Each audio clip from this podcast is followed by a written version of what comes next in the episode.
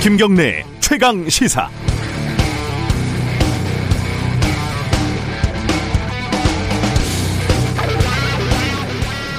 정은경이 K방역 영웅이라는데 정은경이 한 게 뭐가 있냐?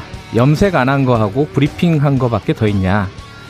현직 의사라는 사람이 SNS에 적은 독설이라고 합니다. 무려 전문이라고 하는데 이 사람 SNS를 잠깐 보니까 최근에는 의사 본업보다 추미애 장관에 관심이 더 많고 의대생들의 강경투쟁을 열심히 응원하고 공공의대는 평양에나 지으라 뭐 이런 희한한 주장도 하고 정부가 확진자 숫자를 조작하고 있다 이런 음모론에도 열심히더군요.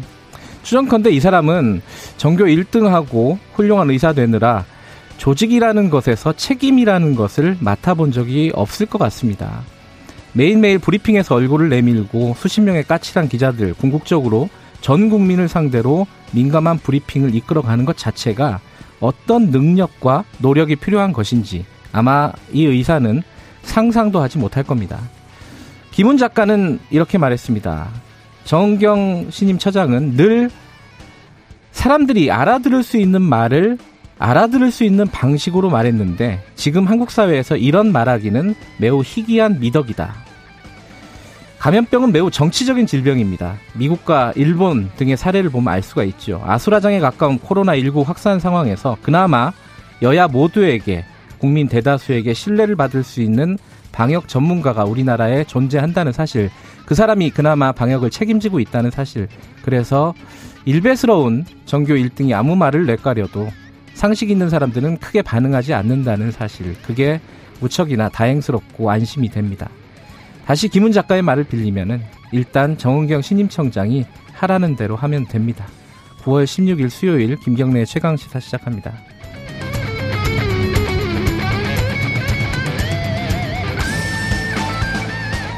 김경래 최강 시사는 유튜브 라이브 열려 있습니다. 실시간 방송 보실 수 있고요. 문자 참여 기다립니다. 샵 9730으로 보내주시면 됩니다. 아, 긴 문자는 50원, 짧은 문자는 50, 아, 긴 문자는 100원, 짧은 문자는 50원입니다. 스마트폰 콩 이용하셔도 좋고요. 어, 이 영상 공개되고 굉장히 공분이 일고 있는데 산후 도우미가 신생아 어, 며칠 되지도 않은 신생아예요. 어, 학대한 사건이 발생했습니다. 신생아 어머니하고 전문가 좀 연결해서 좀 대책을 세워야 되지 않느냐 이런 생각이 좀 듭니다. 4차 추경 처리 여야가 합의했는데 오늘 예결위 간사 국민의힘 좀 연결해 보겠습니다.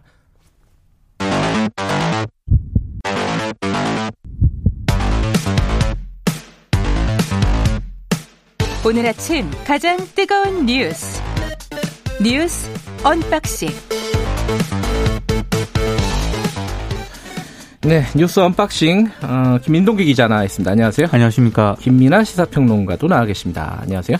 안녕하세요. 그 코로나 음모론은 말이죠. 예. 국민의힘의 모 의원도 확진자 조작이요? 네, 예. 같이 얘기를 하고 있던데 그분이 굉장히 합리적이고 뭐 여러 가지 뭐 좋은 말씀 하신 분이라고 뭐 많이 네. 인정을 받고 있죠 여기저기서 네, 언론에 많이 나왔는데 음. 그분까지 그럴 정도니 정말 대한민국 사회는 네, 어려운 것 같습니다. 아, 그게 사실 저 그 검사한 사람 숫자도 다 밝히고 있는데 그죠? 그렇죠. 음, 음. 상상하기 어려운 일이라고 하잖아요 방역 당국에서는. 오늘도 추미애 장관으로 시작해야 되나요? 좀 지겨운데 빨리 하고 넘어가죠. 어, 추모닝인가요? 매주 똑같은 얘기를 하고 있습니다, 사실. 그래도 어제는 그래도 사건이 하나 있었어요. 검찰이 국방부를 압수수색을 했다. 뭘 압수수색을 한 거죠? 일단 국방부 전산실하고 민원실 그리고 음. 육군본부 정보체계관리단을 대상으로 이제 압수수색을 했고요. 어, 압수수색을 통해서 당시 추미애 장관 쪽에서 부대에 전화한 녹취 파일을 확보한 것으로 지금 전해지고 있습니다.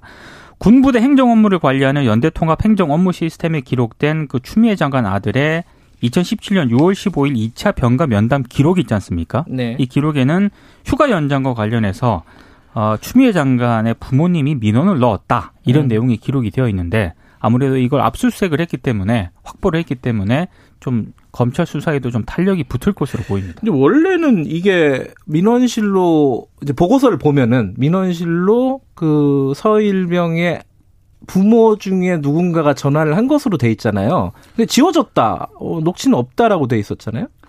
그게 이제 뭐 애초에 국방부 이 민원실 콜센터에 네. 이제 그런 어떤 음성 기록이나 이런 것들이 쭉 남는데 네. 이게 이제 일종의 어떤 백업 개념으로 국방부 메인 서버에 따로 저장이 된다는 거죠. 그래서 음. 이 저 따로 저장된 것들은 남아 있다는 것이고 네. 그리고 이 전에 이제 검찰이 예, 추미애 장관과 그다음에 배우자의 버- 전화번호 이런 것들을 특정해서 어, 이것과 관련된 기록이 있으면은 달라라고 국방부에 요청을 했는데 국방부에서는 그 기록은 없다라고 얘기를 했기 때문에 어, 이, 이 기록은 그러면 이 전화는 추미애 장관 배우, 배우 자나 추미애 장관 본인이 한 것인지 아니면 차명폰으로 한 것인지 뭐 제3자인 보좌관이 등등이 한 것인지 이런 거를 두고 검찰이 수사를 할 것이다라는 보도가 또 언론을 통해서 나오고 있는 상황입니다. 음. 그리고 지금 말씀하신 이제 그 군 내부에서 확인된 그 문건 있지 않습니까? 네. 부모님이 이제 뭐 이 민원을 넣으신 것으로 확인 뭐 이렇게 음. 표현되어 있는 거에 대해서 지금 여당에서는 이 김종빈 의원이나 이런 쪽에서는 이렇게 예, 부모님이 민원을 넣은 것으로 확인 이 대목이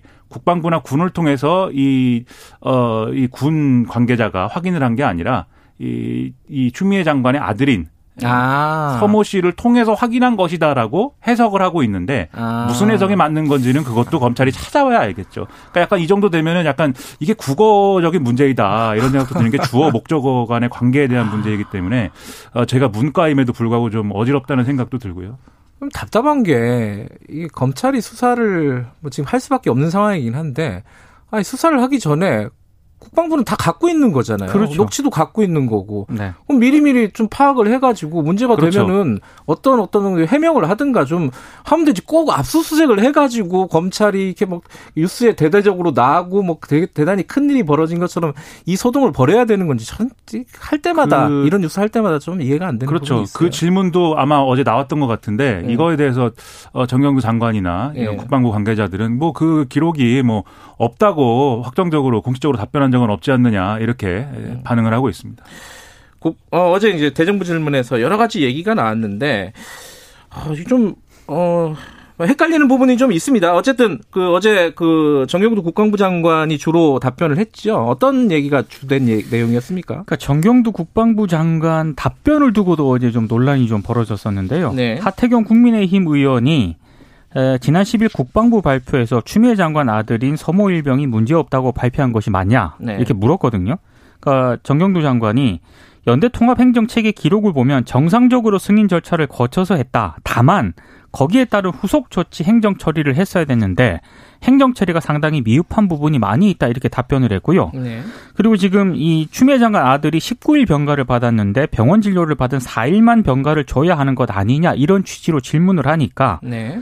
아, 정경두 장관이 규정은 그렇게 되어 있는 것으로 이해한다 이렇게 답변을 하면서 제보한 병사 그 친구처럼 해야 하는 게 맞는 절차라고 알고 있다 이렇게 답을 했습니다. 그러니까 아, 하태경 의원이 제보 청년이 타당을 하고 어, 서모 씨가 잘못됐다는 것이 맞느냐라고 다시 질문을 하니까 정경두 장관이 그렇다라고 답을 했거든요. 그러니까 이렇게 답을 하니까 나중에 이재정 더불어민주당 의원이 하태경 의원 질문에 잘못됐다는 취지로 답을 한 것이 맞냐고 또 물었습니다. 네. 그러니까 정경두 장관이 아니다. 하태경 의원 질의를 정확하게 이해하지 못한 부분이 있었다. 이렇게 본인의 발언을 또 정정을 해서 이런저런 논란이 좀 빚어졌습니다. 그러니까 이게 계속 어 뭐 국방부의 입장은 이제 정확하게 있는 거죠. 그래서 지금이 네. 아, 추미애 장관의 아들이 휴가가 연장된 과정 자체는 이제 문제가 없고 그 근거가 되는 기록도 뭐 일부 뭐 진료 기록이라든지 이런 걸 보관하고 있는 건 아니지만 어쨌든 결정하는 과정에 대한 근거 기록도 있다 이 얘기를 하는 건데 하태경 의원이 개별적인 본인이 이제 받은 제보를 바탕으로 해서 이런 경우는 똑같은 건데 뭐 휴가가 안 됐다고 하는데요 뭐 이렇게 얘기를 하니까 근데 정경두 장관은 사실 장군 출신의 이 국방부 장관 아닙니까? 그렇죠. 그 휴가를 뭐 이걸 허가를 해주고 뭐 그런 거를 했은 거는 몇십 년 전일 것이고 그 몇십 년 전에 할 수, 해도 하던 것을 지금 물어보니까 사실 답변하기는 굉장히 어려웠겠죠. 하지만 그럼에도 불구하고 국방부 장관이 이제 대정부 질문에 답변을 하면서 좀 여러 가지 상황들에 대해서 준비가 되고 그다음에 좀 더 정확한 답변을 했더라면 좋았을 텐데 네. 이렇게 좀 혼란이 빚어진 건 아쉬운 대목입니다. 근데 이게 디테일로 들어가면은 답변하기 어려운 부분들이 꽤 있을 거예요, 분명히. 그렇죠. 예.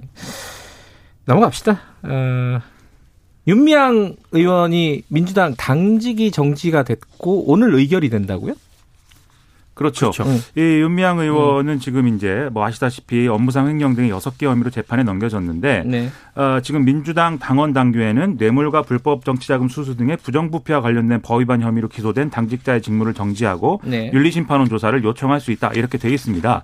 그래서 이것과 관련해서 오늘 최고위에서 윤리심판원 아, 이, 이 최고위에서 이 윤리심판 심판원 내용도 있지만 사실 이번에 윤리감찰단 구성을 새로 하기로 했거든요. 네. 그래서 이것을 구성하는 내용을 오늘 최고위에서 다루면서 그러면 윤미향 의원에 대해서 어떻게 처리할 것인지 어, 이런 것들을 논의를 하기로 했습니다. 그리고 음. 어제 일단 당직은 정지한다. 이 방금 말씀드린 당원 당규에 따라서 이렇게 얘기를 한 것이고 오늘 논의한 내용은 이 이후의 추후 조치 이 당직은 정지하지만 이후에 당원권이라든지 이런 것은 어떻게 처리할 것인지를 아마 오늘 논의를 해서 결정할 것이다. 이렇게 보입니다. 근데 이제 이재명 지사라든가 김경수 지사 같은 경우에도요. 네. 재판을 받게 됐을 때 본인이 자청을 해서 아. 당원권을 좀 유보를 해달라 이렇게 요청을 해가지고 이게 예. 조치가 된 적이 있거든요. 예. 그러니까 아마 그 전철을 밟지 않을까 싶습니다. 뭐 혐의 중에는 기소된 혐의 중에는 그 기런옥 할머니의 치매를 이용해 갖고 기부를 받았다. 뭐 이런 혐의가 있지 않습니까? 그렇습니다. 그 부분에 대해서 이제 정 의원도 그렇고 유미양 의원도 강력하게 반발을 하고 있는데 어, 검찰 입장이 또 새로 나왔어요, 어제 보니까. 그 중앙일보 보도나 이런 것들을 음. 보면 검찰이 직접 이제 기론옥 할머니를 찾아가서 그다음에 그 의료진을 대동해서 네. 이렇게 좀 어, 검사를 이제 나름대로 했더니 음. 어쨌든 심신미약이다라는 판단이다 이런 네. 이제 주장을 이제 검찰은 하고 있는 것이고요. 그래서 이게 이제 법정으로 갈 경우에 이제 기론옥 할머니의 이런 어, 판단과 관련된 문제가 쟁점이 될 것이고 그리고 네. 이 기부를 결정하는 과정이 실제로 어떻게 되는 것인가 네. 이런 것들도 쟁점이 될 거라서 여기에 대해서 좀 첨예한 입장이 좀 갈릴 것 같고요. 일단 정의기억 연대하고 윤미향 의원 측에서는 그동안 기론옥 할머니가 여러모로 뭐 어떤 어, 집회에서의 연대 발 발언이라든지 그리고 다른 어떤 문제에 대해서 자신의 견해를 밝힌다든지 이런 것들을 통해서 판단 능력에 그렇게 큰 어떤 이상이 있었다라고 보기는 어렵다라는 점을 계속해서 부각하고는 있지만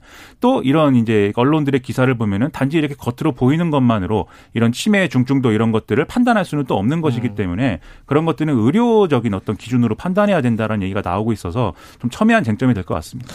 작년에 김복동 할머니 그 관련된 영화가 있었잖아요. 그 네. 거기에 보면은 기로노 할머니가 자주 등장하거든요. 음. 주위에서. 의사소통에는 큰 문제가 없어 보였어요. 일단 거기서 보면은 물론 음. 이제 가, 끔가다 깜빡깜빡하는 네네. 경우가 있긴 해도 의사소통 일상적인 의사소통은 큰 문제가 없어 보이긴 했는데 이제 검찰의 주장은 어쨌든 의료적으로 봤을 때는 침해다라는 게 이제 검찰의 주장이라고 지금 그렇죠. 보도가 나오고 있는 거고 이게 아마 재판의 쟁점 중에 그렇습니다. 예, 하나가 될 것 같습니다. 어, 여야가 22일, 22일이면 다음 주죠? 다음 주에 추경을 처리하기로 한 거죠? 그죠? 그렇습니다. 추경을 예. 처리하기로 했고요. 그리고 어, 4차 추경 예산의 추석 전 집행을 위해서 22일 국회 본회의를 열어서 추경안을 처리하기로 합의를 했는데 네. 원래 민주당이 예고한 처리 시한이 18일이었거든요. 네. 이거보다는 다소 늦어지긴 했습니다만 2차 재난지원금 가운데 상당액이 추석 연휴 전에 지급이 될 것으로 전망이 되고 있습니다. 네. 그러면은 지금 쟁점 중에 하나가 뭐 통신비 2만 원? 그렇습니다. 그거랑 뭐 야당에서 지금 뭐 전국민 독감 백신을 무료로 놔주자 뭐 이런 얘기도 있고 요게 쟁점 중에 하나죠. 뭐 여러 차례 다루셨겠지만 전 국민에게 백신을 이제 좀 무료 접종하는 것은 현실적으로 어렵고요. 왜냐하면 물량을 추가로 이제 뭐 우리 안 다뤘어요. 아 그래요? 아, 안 다뤘구나. 네. 네. 제가 착각을 워낙 라디오 프로그램들이 많다 보니까 네, 착각을 하게 됩니다. 이렇게 새로 물량을 찍어내는 것도 네. 불가능하고 또 네. 다른 나라가 확보한 걸 뺏어올 수도 없고 하기 때문에 전 국민에게 접종하는 건 어렵지만 네. 다만 이제 무료 접종 분량을 늘리는 방식으로 이제 좀 어, 절충할 어떤 가능성은 있다 이렇게 음. 보여지고요. 네. 그런데 여기서 좀 추가로 좀 여야의 좀 쟁점이 계속 되고 될 만한 것이 결국 이제 보수 야당의 이 주장은 전 국민 무료 접종을 해야 된다라는 주장은 네. 통신비 2만 원 주는 거 보조해 네. 주는 것 네. 이것이 이제 그 돈이 사실은 그 돈을 거기다 쓰는 것은 효과가 없기 때문에 이것은 이제 독감 접종에 쓰자 이 얘기를 하고 있는 거거든요. 네. 그런데 지금 더불어민주당 여당에서 합의할 것처럼 얘기하는 것은 2만 어, 원 통신비 지원도 하고 그다음에 독감 무료 접종도 늘리고 뭐 이런 방식이기 때문에 그러면 써야 될 돈의 총액은 늘어나는 거 아니겠습니까? 그래서 이 점을 두고 아마 여전히 줄다리기는 좀 할 것 같은데 음. 어쨌든 뭔가 추경을 빨리 처리하자라는 점에서는 약간 공감대가 이루어졌다 이런 의미 부여를 할 수가 있겠죠. 야당을 테이블로 이제 협상 테이블로 끌어들이기 위한 그런 차원인 것 같은데 근데 방역 당국은 워낙 지금까지 난색을 표하고 있기 때문에요. 예. 네. 쉽지는 않을 것 같습니다. 지금 확보한 것도 사실은 독감 대응하는 데는 충분하다. 이게 이제 그쵸? 방역 당국의 입장입니다. 2부에 더, 어, 더불어힘이라고. 아, 좋은 당명입니다. 더불어힘. 어, 국민의힘 예결위 간사 추경호 의원 인터뷰 예정돼 있으니까 그때 좀 자세히 좀 여쭤보도록 하겠습니다. 대법원이 디지털 성범죄 어, 양형 기준을 마련을 했다. 이게 이제 뭐 말하자면 뭐 엠벙방 사건 뭐 이런 데 이제 적용이 될 수도 있는 거 아니겠습니까? 어떻게 뭐 형량을 올리겠죠, 기본적으로는. 그죠? 그러니까 너무 지금 형량이 낮다 이런 네. 비판이 많으니까요. 이 양형 기준안을 보면 19세 미만 아동 청소년을 등장시킨 저- 성착취물을 제작하는 경우에는 기본적으로 징역 5년에서 9년형이 선고가 됩니다. 네. 13세 이상 청소년 강간이 징역 5년에서 8년이고요. 네. 13세 미만 아동 유괴가 징역 4년에서 7년이거든요. 그러니까 음흠. 이것보다 더 높은 기- 양형 기준이 설정이 됐다는 거고 네. 여기에 말씀하신 엠번방 사건처럼 뭐 다수가 역할을 분담해서 조직적으로 범행을 뭐 저지르는 경우라든가 아니면 인터넷으로 촬영물을 유포하거나 이 영상물 제작으로 인해서 피해자가 매우 심각한 피해를 당하는 경우 등에는 네. 특별 가중인자로 설정을 해가지고요. 이 특별 가중인자가 1개월, 아니, 한 번일 때는 7년에서 13년형으로 형량이 늘고 두 개 이상 같은 범죄를 두 차례 이상 반복하고 만약에 상습성까지 인정이 되면 최대 29년 3개월까지 선고할 수 있도록 했습니다. 네. 어, 근데 이게 이제 조주빈 사건에 적용이 될 수 있느냐. 이- 그 이게 소급 적용도 되는 겁니까? 어떻게 되는 거예요? 이미 이제 기소된 사건에 대해서는 이 양형이가 네. 이제 결정한 내용이 소급 적용은 안 되는 것으로 이제 알고 있어서 지금까지 네. 이제 기소가 된 범죄들에 대해서는 아마 이걸 적용하기 어려울 것 같고요. 어쨌든 이 시대가 변함에 따라서 네. 범죄의 양상들이 변하는 거고 그걸 뭐 따라가야 되는 건 맞기 때문에 그런 좀 어떤 좀 그런 차원에서 이제 우리가 이해할 문제이고 당장의 눈앞의 문제를 뭐 해결하는 유용한 음. 도구가 당장은 안 되겠죠 이게. 물론 이제 어 그 재판을 하는 판사들이 어, 참고를 할 수는 있겠죠, 그죠? 그렇습니다. 그 대법원 판례가 있기 때문에 네. 참고는 할 것 같습니다. 그렇습니다. 여기까지 듣겠습니다. 고맙습니다. 고맙습니다. 민동기 기자 그리고 김민아 시사평론가였습니다. 지금 시각은 7시 37분 향해 가고 있습니다. 최강 시사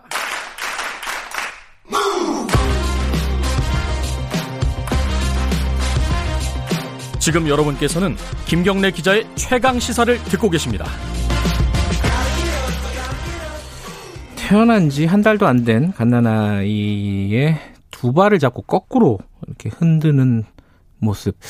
아, 아동 학대로 볼 수 있는 여지가 꽤 있죠. 어, 산후도우미가 부모님이 없을 때 벌였던 행동인데요. 이 CCTV에 찍혀가지고 발각이 됐습니다. 어, 이 장면을 본 부모의 마음은 어땠을까요? 어, 일단 당시 상황을 어, 피해 아동 어머니에게 잠깐 좀 들어보도록 하겠습니다. 어머니 안녕하세요. 아, 네, 안녕하세요. 어, 경황이 없으실 텐데 이렇게 연결을 해주셔서 일단 감사드리고요. 지금 아기는 건강한가요? 네, 아기는 일단 음. 지금 대학병원에 입원 중에 월요일부터 2박 3일 음. 정도 지금 입원 중에 있고요. 네, 지금 검사를 너무 이제 신생아여서 네, 검사 자체가 좀 쉽지가 않아서 네. 아직 음, 입원해서 검사를 진행하고 있는데 음, 검사 자체가 아기가 너무 이제 힘들어서 예. 컨디션이 그렇게 좋지는 않은 상태거든요. 네, 네. 네, 그래서 지금 입원해서 진행 중에 있습니다. 예. 아니 그게 이제 막 흔들고 이래가지고 그런 부분도 네. 걱정인데 그건 이제 정확하게 정밀 검사를 해야 될 것이고. 근데 당장 딱 보면은 막 아이를 함부로 막 어 네. 눕힌다기보다는 약간 던지는 느낌? 뭐 네. 그런 느낌도 있었어요. 그래서 아기가 혹시 상처라든가 어, 네. 골절이라든가 이런 거는 없, 없는지 그거는 이제 금방 파악이 되잖아요. 어떻습니까? 일단 겉으로 보기에 예. 드러나는 뭐 멍자국이나 이런 것들은 지금 어 확인 중에 있고 골절도 이제 음. 어깨 쪽 음, 여기 날개뼈 부분이 네. 골절이 좀 의심되는 상황이긴 한데 그것도 너무 이제 악이라서 그렇게 또 명확하게 이제 드러나는 부분이 아. 예. 딱 드러나는 부분이 현재는 음. 어려운 상황이라서 지금 그것도 정확하게 네. 진단을 하기 위해서 조사 다시 검사 중에 있습니다. 아, 그 아기라서 예. 있는데, 네. 검사 자체가 어렵군요. 너무 어린 네. 나이에서 며칠 됐죠, 아기가? 어, 지금 그 당시에 이제 CCTV에 찍힌 당시는 생후 18일이었고요. 아이고, 예. 예, 지금은 이제 한 20일 조금 넘었는데 네. 네, 생후 13일 정도부터 그 도우미가 와서 아기를 봤기 음, 때문에 네. 언제부터 이런 일이 일어났는지는 확실히 잘 아, 모르겠어요. CCTV에 찍힌 건 마지막 하루기 때문에 네네. 그 전에 5일 동안은 무슨 일이 벌어졌는지 지금 알 수가 없는 상황이군요. 네네. 어, 지금 경찰이 수사를 하고 있는 건가요? 네, 지금 경찰이 수사를 하고 있고, 예. 예, 음, 그 부분에 대해서는 저도 아직 정확하게는 음. 예, 어떤 식으로 수사가 진행됐는지는 잘 모르겠어요. 보통 이제 어 아이를 출산하시고 나서는 산후조리원에 있잖아요. 거기에 네. 있다가 나오셔가지고 산후 산후 도우미를 부르신 건가요? 네네. 음, 정부에서 지원하는 산후 도우미라고 들었습니다. 네네. 정부에서 바우처로 지원하는 그 음. 업체를 통해서, 네. 그러면은 그 산후 도우미의 자격이라든가 뭐 이런 부분에 대해서 어느 정도 좀 신뢰를 하고 부르셨을 가능성이 높겠네요. 그죠? 정부에서 하는 일이다. 이렇게 생각하셨을 거니까. 예, 정부에서 그 이제 바우처로 이용 가능한 업체 목록이 있거든요. 아하, 네. 네, 그래서 제가 이제 중국 여기 보건소에 안내를 받기로는 네. 그 목록을 안내를 해 줄 테니 거기서 평가나 이런 후기나 이런 것들을 보고 음흠. 업체를 고르시면은 그 네. 업체에서 이제 도우미를 파견해 주신다 이렇게 네. 말씀을 해주셔서 제가 뭐 그 바우처 업체를 찾아볼 수 있는 그 홈페이지에 들어와서 이제 검색을 해서 네. 좀 규모도 있고 네, 그 네. 평가도 좋고 이런 업체를 찾아서 이제 연결을 받은 거거든요. 음, 혹시 요번에 그 문제가 된 어, 산후도우미가 그 전에도 이런 전력이 있다거나 이런 게 파악된 건 없으시죠? 네, 제가 알기로는 없다고 들었는데 음흠. 일단은 제 앞에서도 제가 네. 있을 때는 워낙 이렇게 아기를 예뻐하시고 아, 그래요? 어, 네, 잘해주시고 이래서 저도 사실 의심을 음, 처음부터 하지를 못했어요. 그래서 믿고 딱 맡겼는데, 네, 좀, 이 아기가 너무 이렇게 달라서 조련에 있을 때랑, 아, 그래요? 어떻게 네. 달랐었나요? 일단은 이, 이 아기가 너무 잘 자고 너무 잘 먹었어요. 저희 둘째 아이인데, 첫째랑은 다르게. 음, 아, 네. 참 너무 순하다. 이 아기가 정말 순하다. 이렇게 생각을 하고 있었는데, 집에 오니까 너무 못 자고 막 울고 보채고 막, 네. 네, 그래서, 아, 이게 집에 와서 좀 환경이 바뀌어서 그러나, 처음에는. 음, 네, 그런 생각을 했는데, 며칠 지나고 났는데 좀, 아, 느낌이 이상하고, 그 네. 산후도우미가 이제 말을 할 때 조금 아기에 대해서, 네, 무의식 중에 이제 제가 큰아이 등하원 시키러 잠깐씩 나가는 사이에 아기가 좀 보채니까 엄마 나가면은 엄마 없으니까 울면 맞아야지 이런 식으로 약간 지나가는 말로 하는 말이 너무 이렇게 너무 마음에 걸려서 그날 설치를 한 거거든요 CCTV를 혹시나 해서 예, 예. 그래도 어 어찌 됐든 간에 이게 참 어, 불행한 일이지만은 그나마 빨리 파악을 하게 되셔서 어 네. 다행히 그나마 다행이다 이런 생각도 들고요. 이게 좀어 정책적으로 이런 산후 도우미가 좀 믿고 맡길 수 있는 그런 게 돼야 되잖아요. 네 이게 어떻게 좀 뭐 바뀌어야 된다고 생각하십니까? 현장 어 아이 키우는 어머니로서. 일단은 음. 뭐 지금 뭐 교육을 짧은 시간 이수하고 산후 도우미가 네. 네, 되는 걸로 알고 있는데 네. 어, 정부에서 이제 이렇게 아이들을 그 돌보는 사람들을 교육을 할 때 조금 더 엄격한 기준으로 음. 봐야 될 것 같고 그 이전에 어떤 일이 있었는지 어떤 어 경력이 있었는지 이런 것도 좀 음. 고려를 해야 될 것 같은데 지금 음. 현재는 그런 게 없다고 들었거든요. 네, 네. 네, 그런 것도 필요할 것 같고, 이 아이들이 지금 신생아는 말을 할 수 없는 아이들이기 때문에, 네, 네. 어, 자기가 이런 일을 당해도 알릴 수가 없기 때문에 CCTV는 필수로 정말 음흠. 그 국가에서 네, 네. 뭐 가지고 다니던지 아니면은 보급을 그런 음. 가정에 빌려주는 형식으로 하든지 네, 네. 의, 의무화를 일단 시켜야 될 어허. 것 같다는 생각이 들어요. CCTV가 예. 없었으면 몰랐을 것 같아요. 음. 정말 이런 일은 까마득히 예. 몰랐을 것 같아요. 직접 키- 아이를 키우는 어머니라서 굉장히 구체적인 어, 대안까지 생각을 하고 계시군요. 예, 이렇게 인터뷰 감사드리고요. 그 아기가 어, 아무 탈 없이 어, 퇴원을 하기를 진심으로 바라겠습니다. 오늘 고맙습니다. 네, 감사합니다. 예, 그 학대를 당한 신생아 어머니와 인터뷰 잠깐 했고요. 전문가 좀 연결해가지고 아까 어머니도 몇 가지 아이디어를 주셨는데 어떻게 좀 대책을 마련해야 되는지 얘기를 좀 들어보겠습니다. 육아정책연구소 김아름 부연구위원과 얘기 좀 나눠보겠습니다. 안녕하세요. 네, 안녕하세요. 이 어머니가 말씀하시기에 특별한 자격 요건이 없고 짧게 교육만 이수하면 누구나 어, 산후 도우미를 할 수 있다. 이게 어느 정도의 뭐 교육을 받아야 되는 건가요? 어, 산후도우미의 경우 모자보건법 및 사회서비스 이용권법에 따라서 네. 보건복지부 장관이 고시하는 교육과정을 수료하기만 하면 자격증을 취득할 수 있도록 하고 있습니다. 예. 어, 구체적으로는 뭐 신규자의 경우 60시간, 경력자의 경우 40시간의 교육만 받으면 되는데요. 네, 네. 이 교육도 사실 민간 업체에 위탁하고 있는 상황이라서 업체마다는 좀 다르겠지만 보통 음. 8일 정도면 교육과정을 이수하게 됩니다. 네. 근데 이게 그 보통 조금 큰 아이들 보면 아이돌봄 서비스 이런 걸 이용을 하잖아요. 그거랑 또 네. 다른 거죠. 산후 도우미 서비스는. 어, 네, 맞습니다.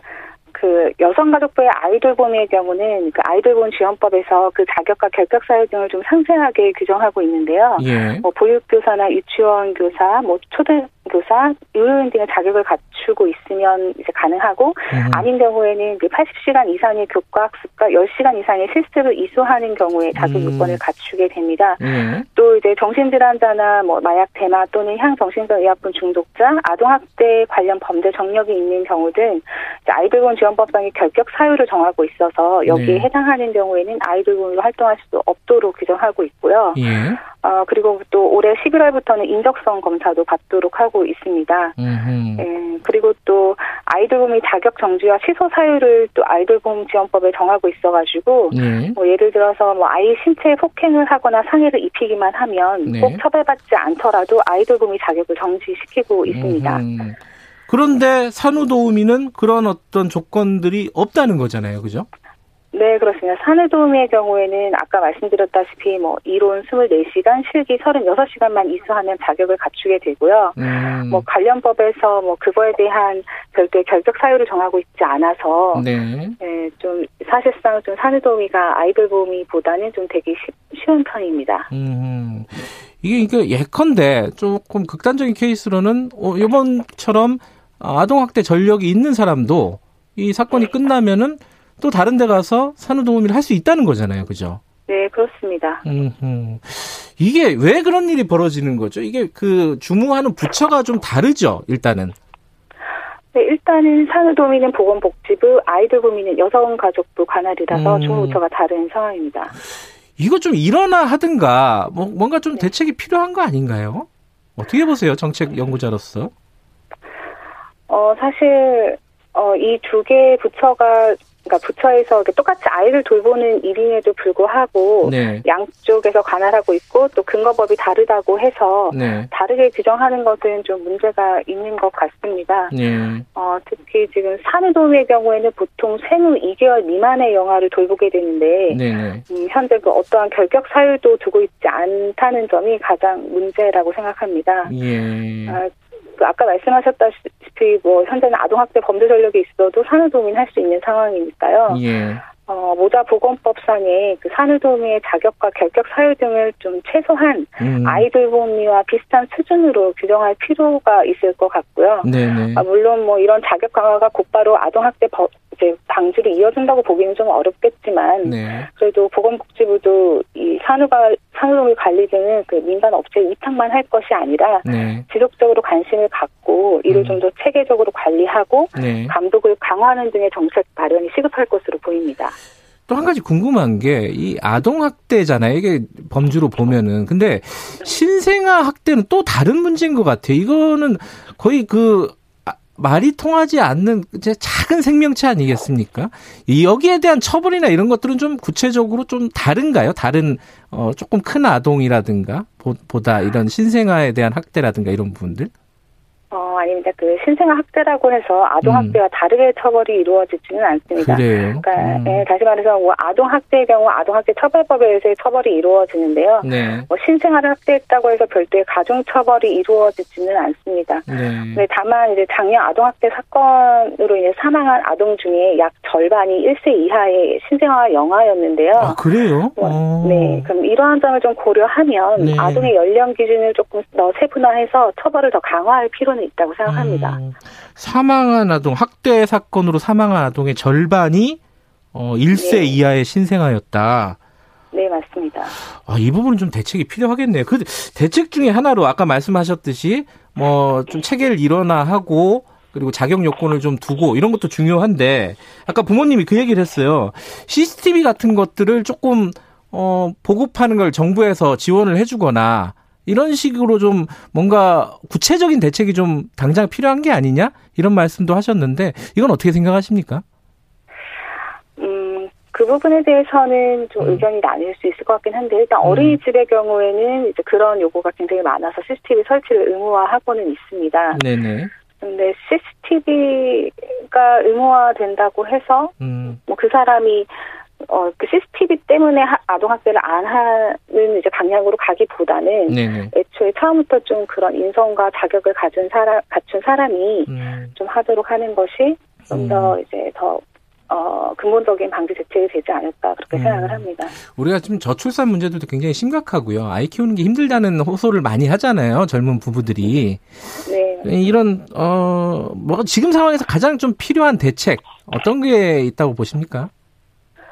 어, 아까 말씀드렸다시피 일단 네. 보건복지부가 좀 관심을 갖고 지금 현재로서는 이제 산후조리 관리를 사실상 그러니까 민간에 다 맡기고 있는 상황인 거잖아요. 음, 네네. 네, 이거를 조금 더 정부가 관심을 갖고 예, 이, 이거를 좀 더 정부가 적극적으로 개입해서 관리하는 방안이 좀 필요할 것으로 보이고요. 네네. 그, 그 아까 말씀드렸다시피 좀그 아동 학대 관련 범죄가 있거나 아니면 네. 인성 같은 거, 네. 인성적 인적성 검사 같은 걸 좀 봐서 네. 처음부터 그 자격 요건을 갖춘 사람이 진입하도록 하는 것이 좀 필요할 것으로 보입니다. 그러니까 이게 그 말씀하신 대로 그 아이돌봄 서비스는 여성가족부 소, 소관이고 이 네. 신생아 그러니까 산후도우미는 보건복지부 소관이다 이 말씀이신 거잖아요, 그죠? 네, 네 맞습니다. 이게 일원화할 수 있는 음, 부분인가요? 이거는 어떻습니까? 부처 일원화 문제는 늘 네. 항상 좀 쉽지가 않은 부분이 확실히 있는 것 같습니다. 그렇죠. 뭐, 예. 네, 예를 들면 뭐 아동 학대 문제도 사실 음. 보건복지부가 관할하고 있다기보다는 또 법무부 관할이기도 한 부분이 있고요. 아하. 네, 아동 학대 문제는 이제 뭐 다양한 소관 부처가 다 얽혀 있어서 네. 컨트롤 타워 하는 역할을 하는 명확히 하는 부처가 음. 없다는 점이 늘 아쉬운 상황입니다. 음, 네. 네, 컨트롤 타워를 누가 하느냐를 좀 정리할 필요가 있겠네요. 그죠? 네네 음. 맞습니다. 예. 알겠습니다. 이게 뭐 어려운 문제지만은 좀 쉬운 부분부터 구체적인 것부터 하나씩 좀 풀어나갔으면 좋겠네요. 여기까지 듣겠습니다. 고맙습니다. 감사합니다. 네, 육아정책연구소 김아름 부연구위원이었습니다. 어, 1분 여기까지고요. 2부에서는 추경안 얘기 해보겠습니다. 잠시 후에 8시에 뵙겠습니다.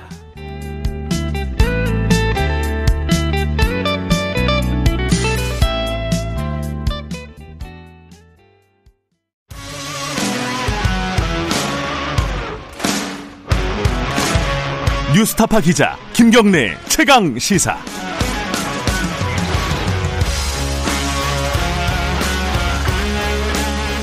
김경래 최강 시사 2부 시작하겠습니다. 추경, 4차 추경이, 어, 여야 간에 합의가 좀 진전이 있었습니다. 그래서 다음 주 화요일에 본회의에서 처리하기로 했는데, 아직까지 좀 쟁점들이 명확하게 정리 안 된 부분들이 있어요. 어, 그래서 오늘은 국민의힘 예결위 간사 추경호 의원님 연결해서 관련 얘기 좀 들어보겠습니다. 의원님 안녕하세요. 예, 안녕하세요. 예. 대구 달성군 출신 추경호 의원입니다. 추 의원님이 지금 추경안이 화요일 날 처리하기로 큰 틀에서 합의는 된 거잖아요. 그죠? 예, 예. 이게 뭐 그동안에 어 뭐 약간의 실강이가 실랑이가 있었는데 갑작스럽게 이렇게 갑작스럽게라도 표현해도 되나요? 이게 예. 합의가 이루어진 배경이 뭔지 좀 설명을 해주시죠. 예, 우선 뭐 갑작스러운 거는 아니고 예. 어, 여당 간사와 지난 14일 예. 어, 월요일 국회에서 총리 시정연설 어, 이 전부터 네. 상임위 예결위 심사 일정에 관해서 조율을 시작했습니다. 예. 이 조율 과정에 무엇보다도 코로나로 인한 어, 직접 피해를 입은 부문에 대한 예. 어, 지원 시급성 등 사안의 엄중함을 고려해서 네. 가능하면 조기에 국회에서 네. 좀 심사 마무리하자. 음. 가급적 도 추석 전 자금이 집행되도록 하자. 네. 그런데 다만 8조 원이나 되는 어, 재원이 전부 국채 발행을 통해서 빚내서 조달하게 되는 겁니다. 네. 그래서 소정한 혈세 한 푼 한 푼도 허투루 써서는 안 되겠다. 네. 철저히 심사를 위한 최소한의 일정은 확보를 음. 해야 된다. 네. 그래서 그동안 뭐 여러 차례 전화 만남 등을 통해서 일종 어, 조율하면서 좁혀 오다가 네. 어제 에, 여당 간사하고 그다음에 또 양당 원내대표 함께 예. 자리한 곳에서 최종 일정에 합의하게 된 것입니다. 어, 뭐 이제 구체적인 사업 내역 같은 경우에는 아직 이제 합의 안 된 부분이 있는데 그 중에 대표적인 게 아직도 이제 좀 네. 논란이 있는 게 통신비 네. 2만 원씩 지급하는 게 있지 않습니까? 13세 예, 이상에게. 예. 이 부분은 야당 입장은 어, 전면적인 반대라고 보면 되나요? 어떻습니까? 그렇습니다. 저희들은 여전히 이 통신비 2만 원 지급에 대해서는 굉장히 부정적입니다. 음. 뭐문 대통령께서 네. 코로나 피해로 힘든 국민한테 작은 위로와 정성을 드리겠다 이렇게 말씀은 하셨는데 네. 국민들은 이 통신료 2만 원에 대해서 전혀 감동도 받고 있지 않고 오히려 이렇게 함부로 국가 재정 써도 되나 하면서 음. 걱정하고 네. 국민 세금 갖고 심지어 장난하는 거 아니냐 하면서 음. 분노까지 표출하고 있습니다. 네. 저는 어, 여당인 민주당에서 네. 선심성 정치 과욕으로 어, 잘못 쏘아 올린 저는 오발탄이 아닌가 이렇게 음. 생각을 합니다. 국민 개개인한테는 2만 원 뭐 큰 돈이 아닐 아니지만은 네. 전체적으로 모으면 약 1조 원 되는 엄청난 돈이거든요. 예. 어, 그래서 이런 돈은 함부로 어, 이렇게 쓰는 게 아니고 어, 어떻게 보면은 그냥 헬리콥터에서 돈 뿌리듯이 이런 행태다. 음. 어, 국가 재정은 이렇게 쓰면 안 된다. 이렇게 생각합니다. 근데 이제 그 청와대라든가 정부 입장은 네. 이 뭐 예컨대 3인 가족이면 6만 원이고 예. 4인 가족이면 8만 원 되는 건데 네, 네. 물론 이제 뭐 아동이 있으면 좀 다르겠지만요. 예, 어찌 됐든 간에 도움이 된다. 이 부분은 이 예. 입장이거든요. 그뭐 사실 돈이니까 도움이 안 되지는 않을 거 아니에요? 이거는 어떻게 생각하십니까? 아, 우리 이렇게 한번 생각해 봅시다. 예. 전 국민한테 예. 단돈 이런 식 지급에도 이런은 있으나 없으나 한 돈이지만 전체 모금 5천만이나 되는 돈입니다. 아, 그렇죠. 이런 예. 이런 측면에 관한 문제를 제기하는 겁니다. 아, 아, 지금 한 개인으로 보면은 2만 원, 3만 원 가정으로 보더라도 이렇게 밖에 안 되지만은 네. 아시다시피 지금 통신료는 대부분 소비자들이 저기 정액제를 쓰거나 예. 무제한 데이터 이용 요금 이렇게 쓰는 겁니다. 예. 통신 회사에서 금년 상반기에 이 요금 어, 수입 예, 그러니까 소비자들이 지출한 예. 어, 통신 요금을 보더라도 오히려 통신비는 줄었어요. 작년보다요? 어, 음. 그렇죠. 네. 어, 네. 그런 상황에 지금 이렇게 코로나 피해로 국민들께서 어렵다는데 네. 별로 늘어나지도 않고 국민들 전혀 감동도 없는 수준의 돈을 음. 전체를 모으면 약 1조 원 보는 돈을 이렇게 허투루 써서 되겠습니까? 음. 그런 면에서 뭐 단돈 1원이든 10원이든 100원이든 아 도움이 되겠죠. 네. 그렇지만은 전체로 국가 재정으로는 엄청나게 음. 비효율적으로 쓰이는 부분이다. 좀 제대로 쓰자 쓰더라도 예. 그리고 이건 전부 빚내는 돈이다. 네네. 이게 그냥 어, 만들어진 돈이 아니거든요. 음. 하늘에서 떨어진 돈도 아니다. 예. 그런 면에서 국가 재정은 이렇게 함부로 허투루 쓰는 게 아니다 이렇게 생각합니다. 그 그러면 좀 대안으로요. 예를 들어 가지고 네. 통신비는 이동통신사에서 먼저 그렇게 감면분을 부담을 하고 네. 어, 나중에 이제 정부가 뭐 세제 지원이나 이런 걸로 좀 보전을 하는 이런 대안은 어떻게 생각하세요? 글쎄 일각에서 또 그런 예. 얘기도 합니다만은 그것은 결국은 정부가 통신사에 지급하는 기술적인 방식의 문제일 뿐이지 음. 본질적인 문제는 그대로 있다. 네. 결국은 이렇게 하나 저렇게 하나 네. 어, 개인 체감도는 낮았는데 네네. 약 1, 1조 원의 혈세가 쓰이게 되는 점은 그대로 어, 음. 어, 문제가 아, 상존한다. 예. 그래서 뭐 세제 감면이든 직접 지원이든 예. 약 1조 원의 세금을 별로 감동도 없는 곳에 그렇게 음. 쓰는 것은 바람직하지 않다 이렇게 생각합니다. 근데 이게 이제 사실 통신비 2만 원 이게 논란이 된 지가 꽤 됐고 여당 네. 안에서도 일부 좀 뭐 회의적인 반응들이 좀 있었습니다. 그죠? 네. 예. 예, 예. 그런데 지금 이제 사실은 어 현장에서 지금 어 예산을 가지고 추경 예산을 가지고 지금 조율을 하는 거는 어, 추경호 의원을 비롯한 이제 간사들이잖아요. 예, 예. 여당 입장을 들어보시면 알 거 아니에요. 요거 좀 뭐랄까 철회할 여지라든가 뭐 이렇게 예. 좀 계속 어, 다시 바꿀 여지가 좀 있어 보입니까? 어떻습니까? 예, 뭐 초기에는 당정청 합의로 네. 제한된 아니라 요지 부동이라는 얘기가 들렸습니다만 최근에 네. 아마 민주당 내에서도 네. 여러 다른 목소리가 나오는 것 같습니다. 네. 그러면 결국은 민주당 내부에서 입장을 정해야 될 부분인데 아마 어, 여당에서도 네. 일반 국민들의 약 60% 가까이가 네. 통신료 2만 원 지급에 대해서는 어, 네. 어, 반대를 하고 있으니까 예. 저는 지금이라도 정부 여당이 접는 게 에, 맞다고 어, 음. 생각을 합니다. 아, 그거보다는 지금 나라 살림이 어려운데 네. 조금 더 코로나 피해를 입은 부문에 네. 우리가 아, 집중해서 지원하는 것이 맞는 거 아닌가 아, 그렇게 생각해 봅니다. 알겠습니다. 그런데 지금 야당에서는 국민의힘에서는 특히 뭐 예. 조영 원내대표가 공식적으로 얘기한 바도 있고요. 독감 백신을 무료로 접종하는 사업으로 하는 게 어떠냐 이 예산으로 이런 제안을 예. 했지 않았습니까? 예, 예. 근데 이게 전문가들은 이게 네. 현실적으로 어렵다는 거예요. 방역 당국도 예. 마찬가지고 이거 어떻게 봐야 돼요?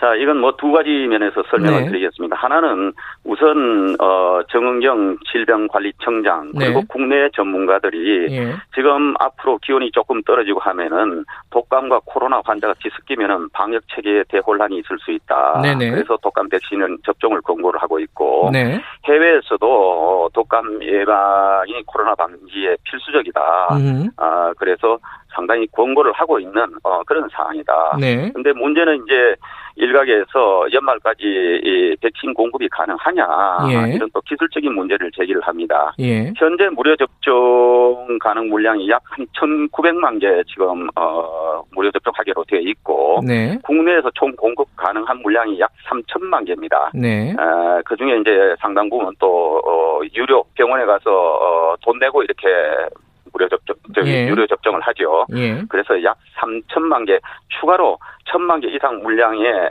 확보가 가능하기 때문에 음흠. 이런 코로나 방역을 위해서도 또 국민 생명 건강을 지키기 위해서도 어 이러한 어, 물량에 관해서 어 무료로 네. 독감 백신 예방 접종이 필요하다. 저는 나라 살림이 어렵더라도 음. 재정은 이런 데 써야 된다. 예. 아, 그렇게 생각을 합니다. 그러니까 말하자면은 쉽게 말하면 지금도 이제 아동이나 노인들은 어, 무료 접종을 하고 있지 않습니까? 그렇죠. 그죠? 예, 예. 근데 이제 그 가운데 있는 어, 예. 사람들도 다 무료로 맞게 해주자 이거죠. 그냥 쉽게 말하면 그렇죠. 그죠? 예, 그렇습니다. 음.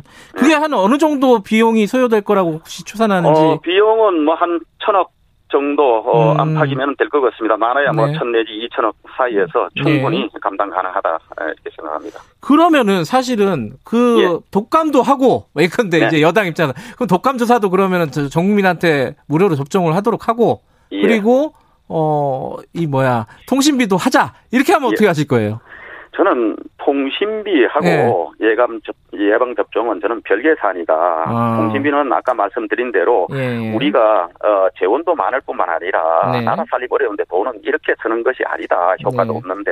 예. 예. 그래서 통신비는 아까 말씀드린 차원에서 네. 이거는 해서는 곤란하다 이렇게 음. 생각을 하고 네. 독감 예방 접종은 국민을 건강 국민 건강을 지키는데 필수적인 거기 때문에 네네. 우선 통신비하고 독감 예방 접종하고 서로 협상하고 주고받을 그런 사안의 성질의 것이 아니다. 전혀 음. 별개로 접근하면서 우리가 어, 검토해야 될 사안이다 이렇게 생각합니다. 어찌됐건 그 무료로 정민에게 놔주면은 어, 안 맞을 사람도 이제 맞게 되는 거잖아요. 그러면은 예. 아마 물량이 딸릴 수도 있어요. 그 부분을 이제 전문가들이 좀 걱정하고 이러는 것 같아요.